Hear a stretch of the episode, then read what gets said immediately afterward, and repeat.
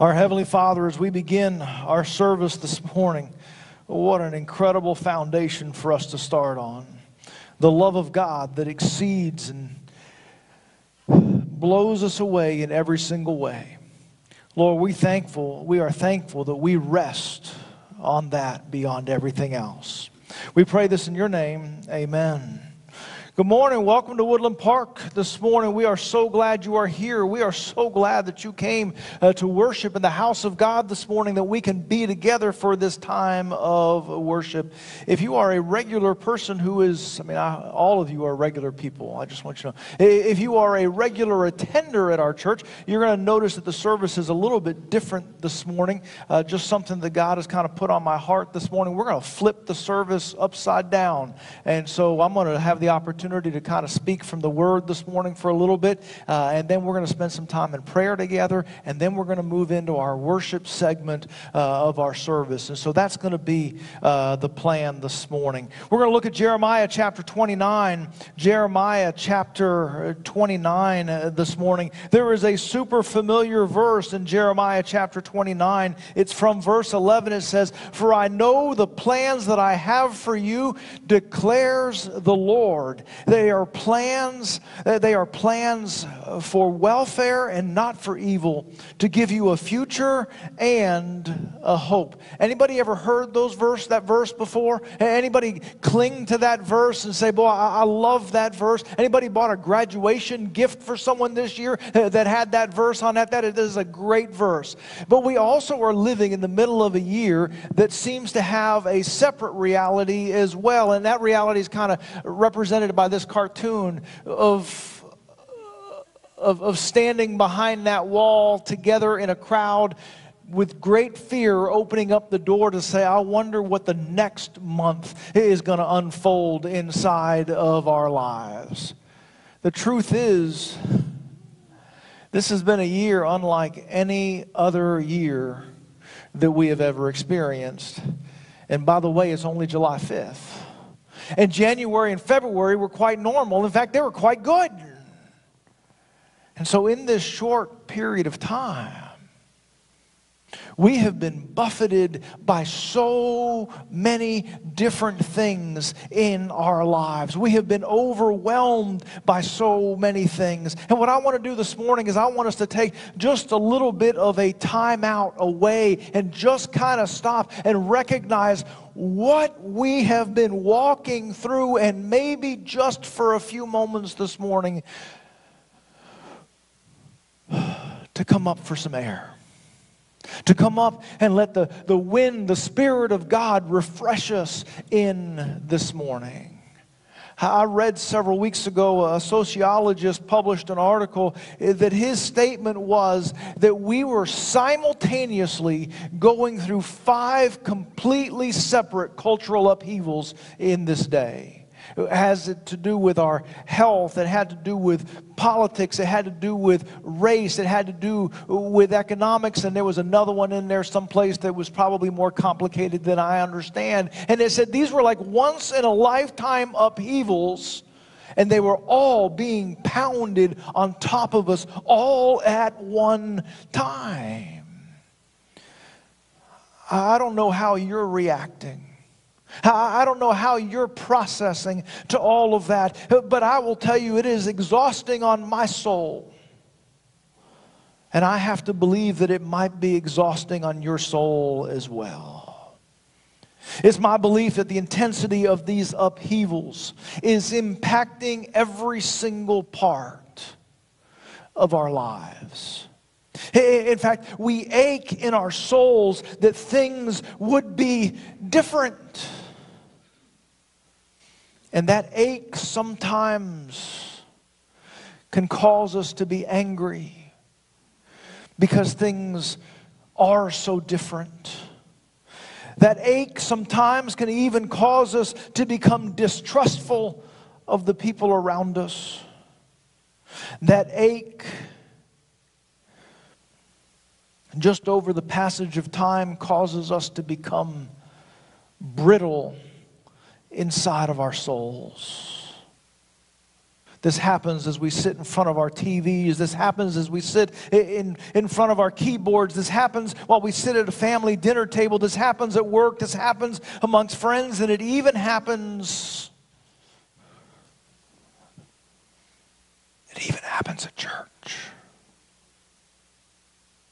Where this wear and tear from this environment that we've been living in, all of this stuff squeezing on top of us that what it does for many of us is it leaves us with two reactions. One, we live with our dukes up and said, I'm going to protect myself. In all of this change, all of these things that I don't like, I'm going to protect my turf. I'm going to protect my space. I'm going to protect my things.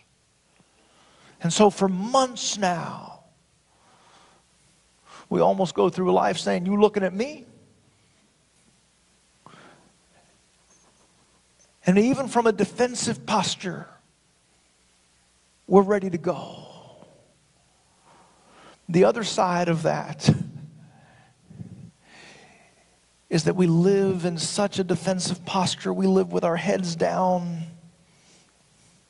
And we're scared to even pop our minds and our heads and our spirits up because it's so loud and because it's so harsh out there that we are afraid to expose our hearts in any way because we just know it's dangerous out there. And the reality is that probably most of us have spent some time with our dukes up and sometimes ducking in a corner waiting for the storm to be over. Sometimes we just have to put that on the table and say, that's where we are. That's what we're feeling. That's what we're experiencing.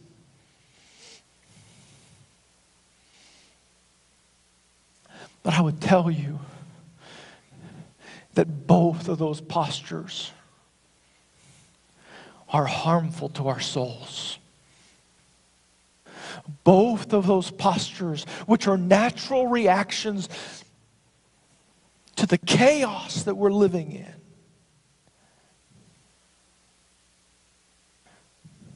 Are about the worst possible ways that we can seek to be a person of worship. It's detrimental to our spiritual lives to live with our dukes up or our heads down and our hearts covered or alternating between the two. And I just think in this season of upheaval, that's where we have been for so long. It exhausts us, it leaves us brittle. It is the worst context for spiritual aliveness, and it makes us the least likely to become a worshiping people. I share this as a person who observes all of these truths. And I say them as a person who experiences all of these truths.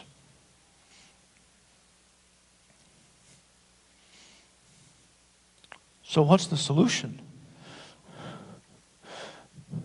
Where's the off switch? Where, where, where do we go? To find a way out from this mess. On our trip last week, it's a funny story. Well, it's a funny story now. It wasn't really a funny story as it was happening. We, we drove I don't remember how many miles, 2,700 miles or something like that. And, and we were all over the place most of the time off the interstates. And, and one of the things that you have to do is you kind of casually have to keep an eye on that, that fuel gauge, right? I mean, particularly if you're driving off the interstate and all that. And so every day, you know, you kind of check it a couple times. And you have the benefit that now your car tells you this is how many miles you have left, and your phone tells you this is how many miles you have to go. And so you, you just kind of put those two things together and you trust that the computers are going to talk to each other and like each other and tell the truth to each other, right?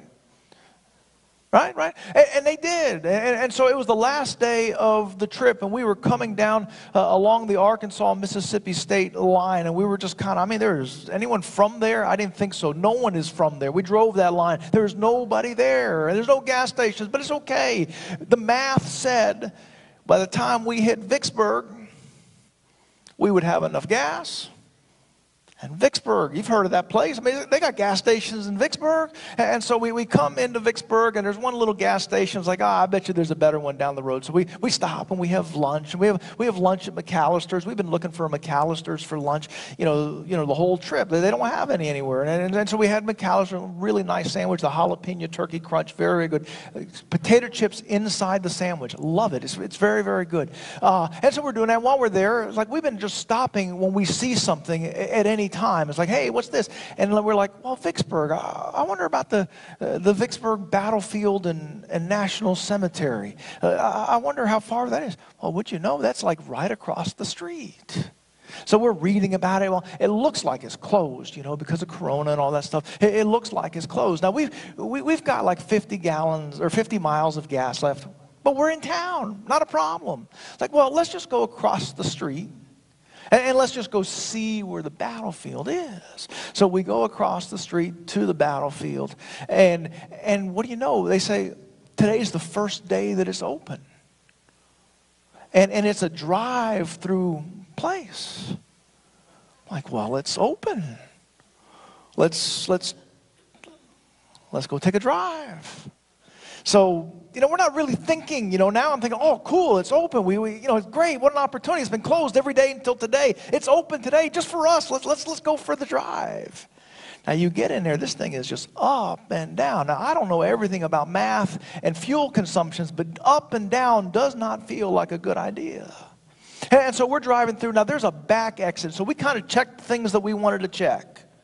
And then we hit the back exit and head through town because now we're down to about 30 miles left on the tank. And, and so we kind of want to go through there and, and we, we hit that. And so we are, we are on our way to the gas tank. We go through this four way intersection, and all of a sudden there is an accident in front of us.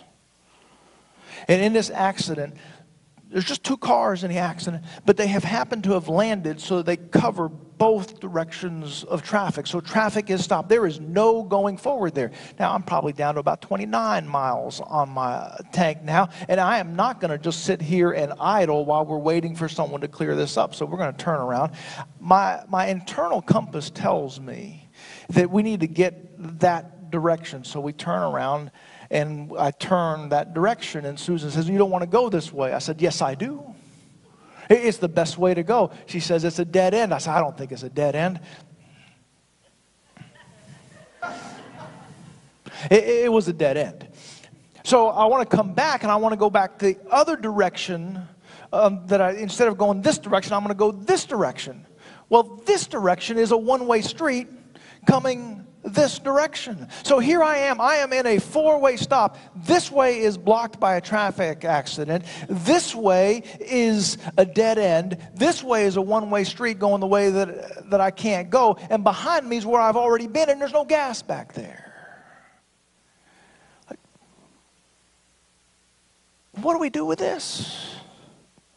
Now, I will tell you, that's the way that I feel the last three to four months.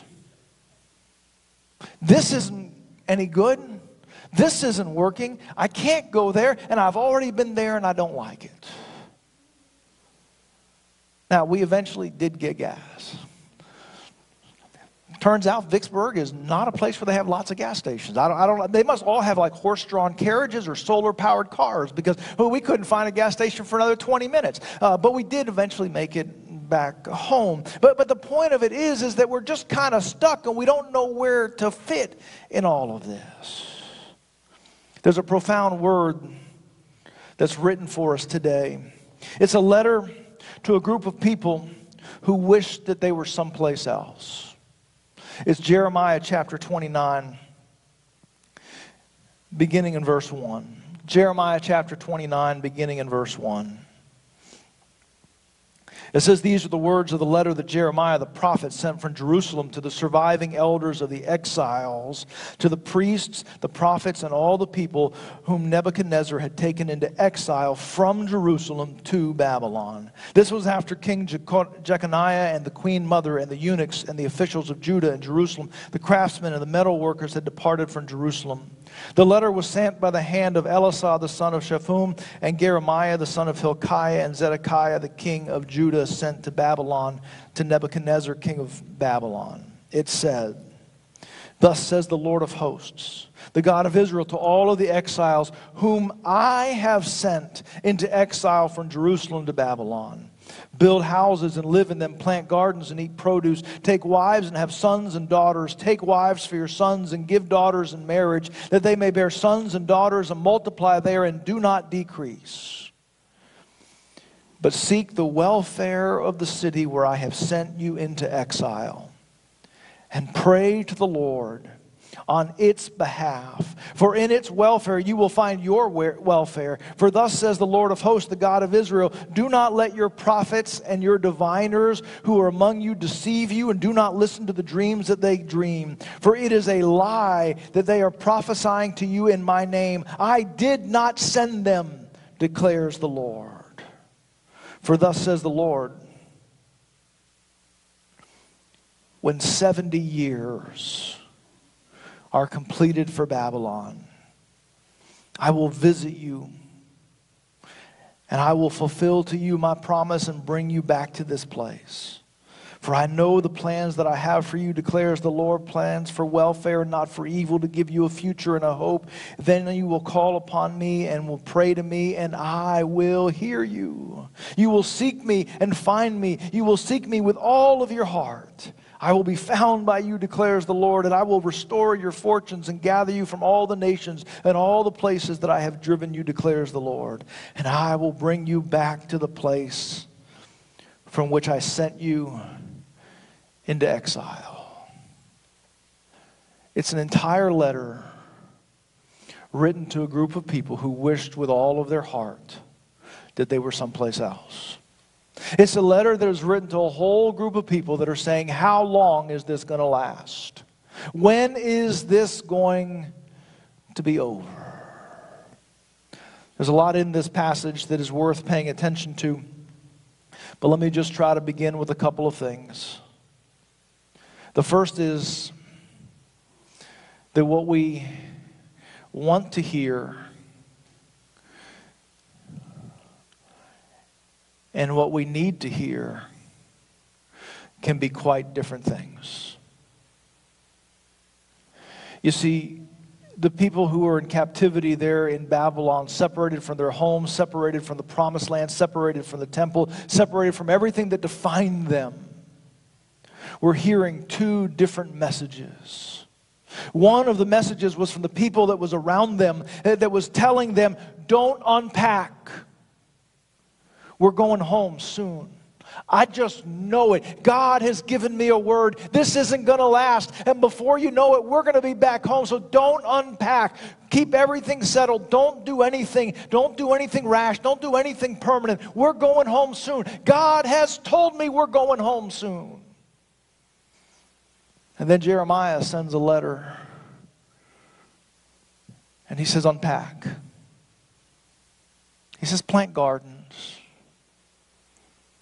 He said, arrange for your kids to get married. Man, that's a pretty big deal. If you think that you are separated from home, you think that you're separated from the Holy Land, you're going to like, if my kids are going to get married, we're going to put that off till they can get back home, till we can be back to the temple. Uh, no. Plant gardens, have your kids get married, pray for the welfare of the city because you're going to be there 70 years. 70 years, that's a lifetime. 70 years, that's infancy to old age. Now, let me ask you if you're hearing both of those messages at the same time, which one are you cheering for? Which one does your heart say, oh, I bet you that's the one that's true? Isn't our heart drawn to the message that says, don't unpack, this will be over soon, we'll, we'll, be, we'll be back home before you know it? But do you know which one was true? It was the 70 year one. It was the one that they it was the one that they didn't want to hear. It was the bad news that was true. We hear a lot of voices today, don't we? And some of the voices are saying exactly what we want to hear from those voices. And some of those voices tell us stuff that, boy, I wish they'd stop saying that. We can't necessarily vote for truth based on what we just want to hear. Sometimes truth is the suboptimal thing that we don't want to hear. Let me tell you, I have ached for this season to be over like you would not believe.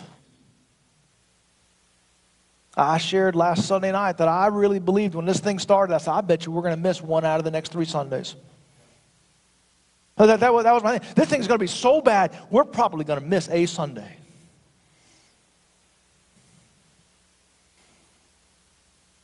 And even two weeks ago, when we kind of thought, oh, this stuff is kind of behind us now, all of a sudden, it just seems to be expanding.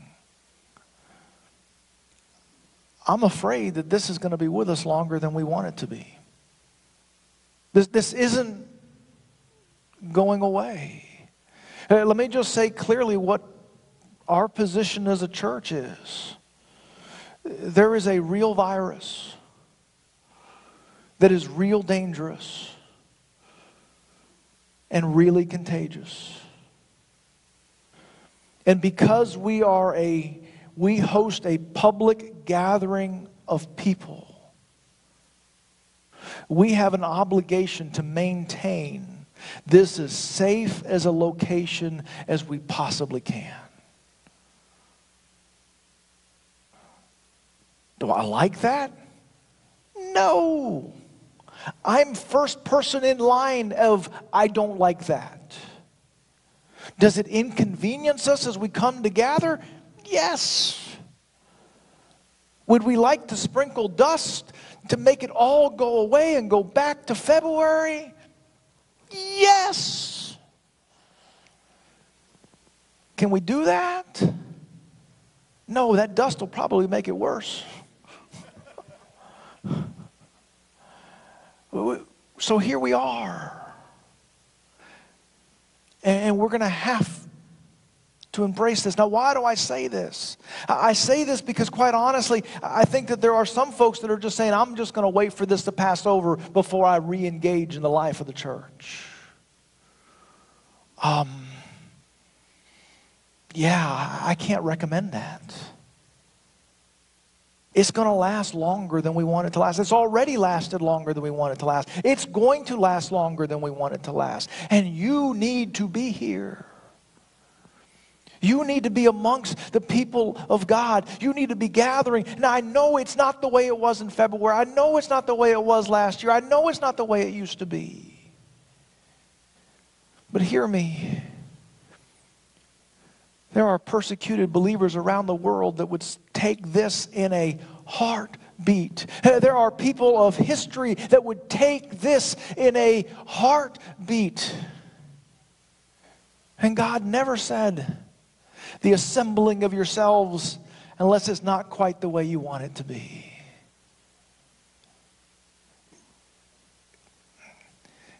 It's not the way we want it. But it's the way it is right now. It, it, it's, it's where we are. I'm going to come back to that in, in a few minutes about what that means.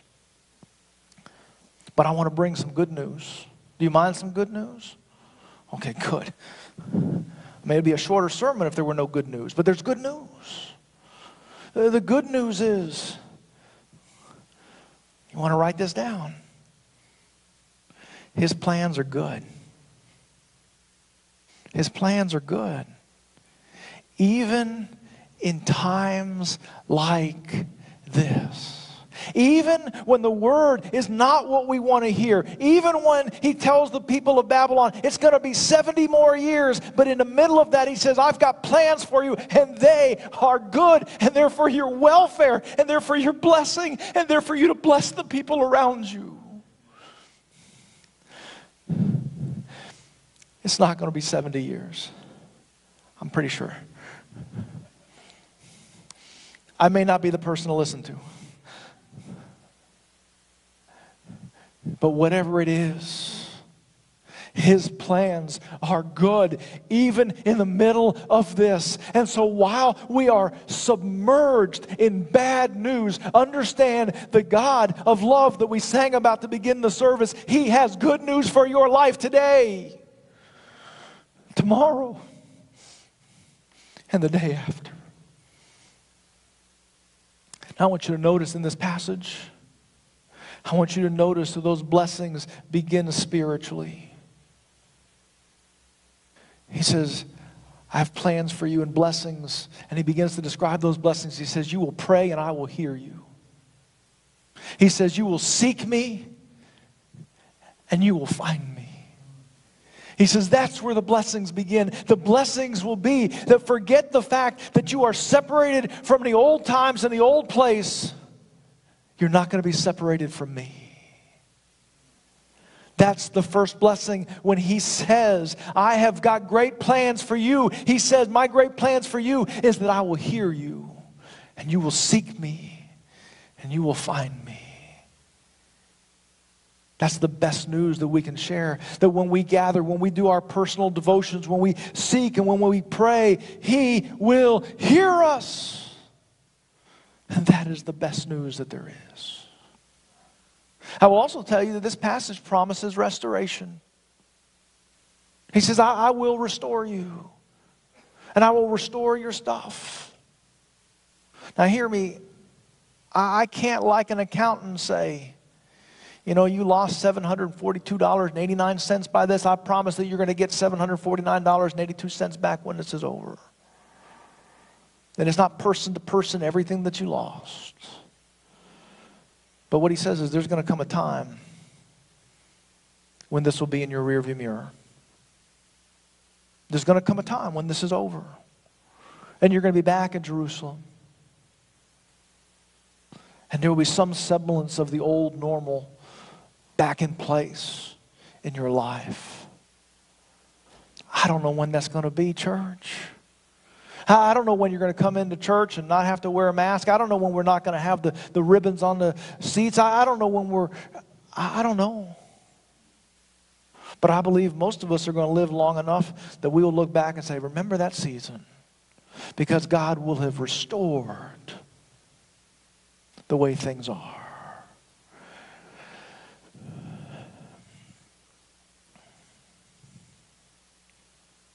There's another statement. We didn't read all of it.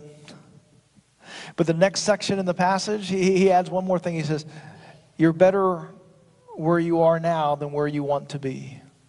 If you read the next paragraph in the letter, it is listen, you want to be back in Jerusalem. You want to be back there. Let me tell you what's about to happen to Jerusalem. I'm sending famine. I'm sending sword. I'm sending destruction, all those kinds of things. So your heart says, I wish I could be over there. God says, You don't know what you're talking about. Trust me. You are better where you are right now than where you want to be. Now, you want to talk about a definition of faith? It is to say, God, I receive and I accept where you have put me right now. Because I know that right now with you is better than where I'd want to be on my own. His plans are good, even in times like this.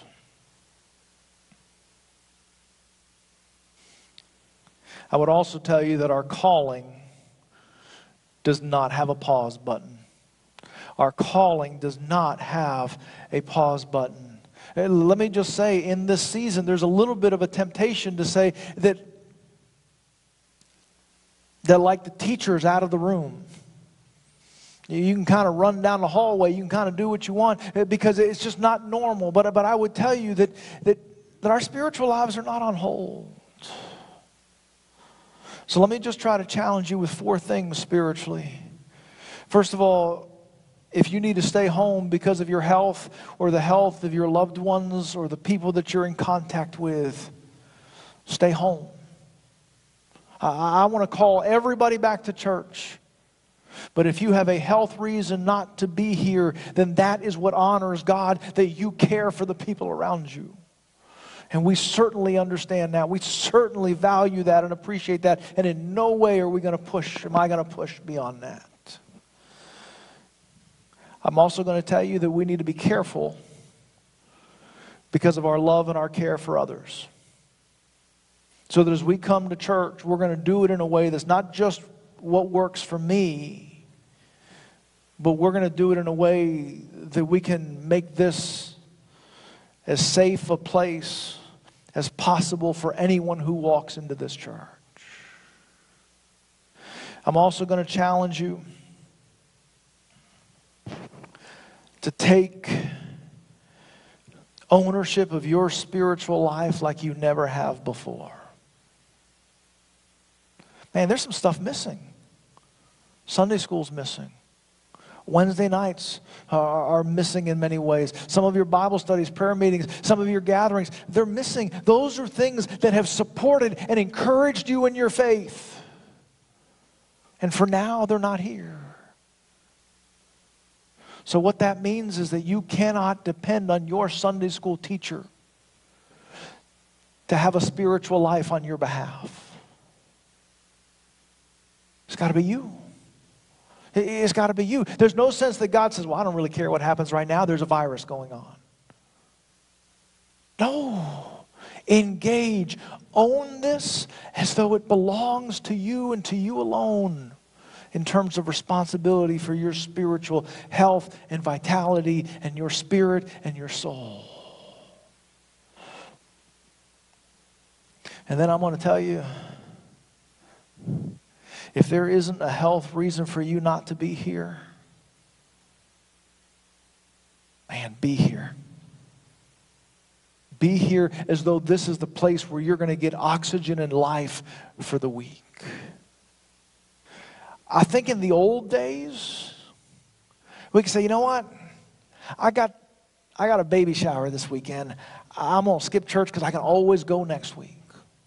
I went last week. I go, you know what? We don't know if there's next week. You don't know if there's next week. We don't have throwaway Sundays. So if it's Sunday, what you find in his house, what you find here, you're not going to find any other place. So be here if it is at all possible for you to be here. And maybe we need to be reminded of that once again. I'm reminded of the stories of the old persecuted Christians who would be sent to prison, sometimes behind the Iron Curtain. And some of the stories that would come out is how they would have memorized Scripture and how they would write the Gospel of John on the tiniest piece of paper and be able to share that with one another. They did that because they saw how valuable it was when it was absent and when it was gone. We need to begin treating the gathering of God's people in that same way. We know what it's like for it to be missing. So we've got to come and gather as though nothing is going to stop me from being here. If your health is able, then you need to make your schedule so that you're here because it matters to you and it matters to the person around you. One more thing I need to say here. I told Brian the sermon wouldn't be long. Apparently, I lied. That was like 20 minutes ago. It wasn't long.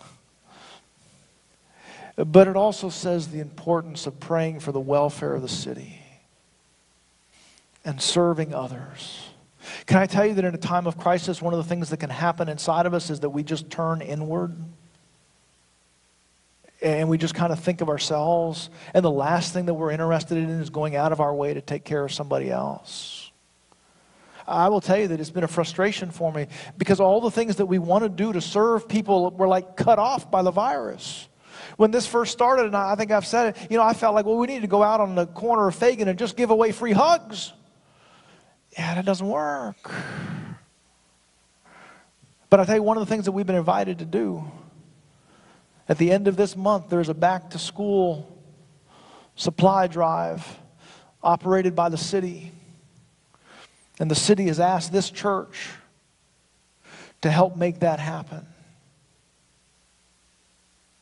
Michael asked, asked last Sunday what would happen if Woodland Park Baptist Church ceased to exist. Would Hammond even notice? We're going to make sure that Hammond notices that we're here. And so there's one project that we can do over the next three weeks, and that is to bring in school supplies. I think you saw stuff on the screens earlier about what we need. It's, it's the composition marble notebooks, it's pocket folders, and it's one other thing. I have no idea what it is, but it's on the slide. It'll be on Facebook. You can see, there it is. Oh, packets of tissues. See, it's Corona's theme, Corona theme. There it is. But we're going to make sure that we bless the city that's around us because I believe that some of the vibrancy can return to our church and to our hearts when we begin turning outward. It's missing in a crisis, and we have to intentionally turn out and do it. What now? We need the opposite of all of that noise. And the opposite of all of that noise is prayer and intimacy with our Savior. And so, what we're going to do is that we're going to open up a season of prayer right now. And then we're going to move into some worship.